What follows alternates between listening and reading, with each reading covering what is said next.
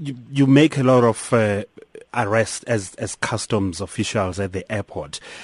Especially, let's talk about uh, the inward uh, uh, flights coming from Hong Kong, from mm. Abu Dhabi, and all the countries. Where, where are the gaps? Where do you find uh, the gaps are? Are they there in, in those countries where they, they, they, they, they come from?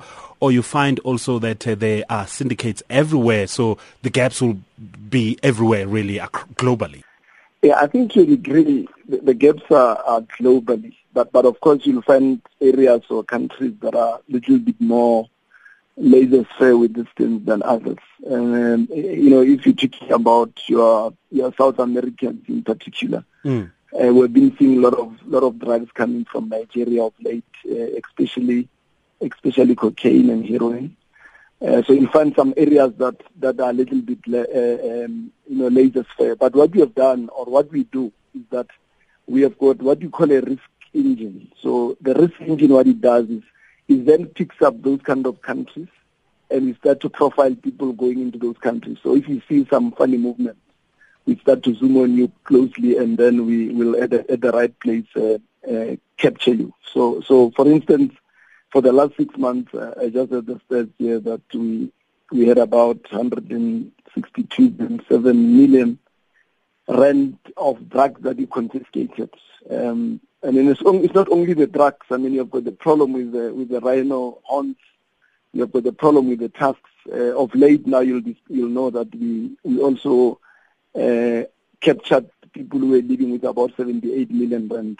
Um, so, so there are a lot of illicit activities that are going up and down. But I think as the South African Revenue Services, we are excited about the good work the guys are doing on the ground, but also the collaborative work we're doing with the police and especially the intelligence uh, hmm. services. Mm. Because since we have improved the collaboration, we're seeing a lot of uh, good strides. And, and Luther, really, at, some point, it, it, was really common knowledge that uh, South Africa is, is, being used as a transit point for drugs coming uh, and and, uh, and other narcotics, really, and, and, and other illegal uh, mm. um, um, things, so to speak, coming from South America, mm. as you've just highlighted right now, but also coming from uh, uh, the East, passing through into Africa.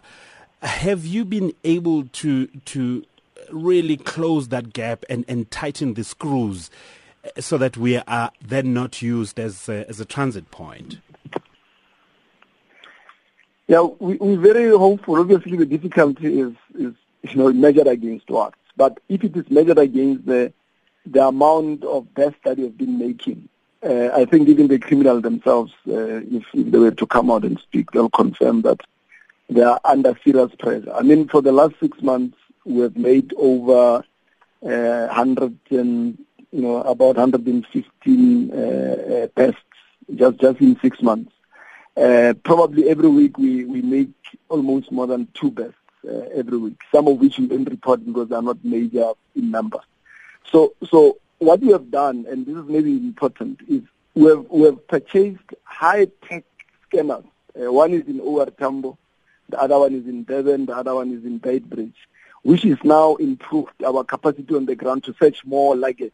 Uh, and, and we have also increased the number of customs officials on the ground there. We have also bought, uh, we have also bought more sniffing dogs. So we've got more sniffing dogs that sniff these drugs.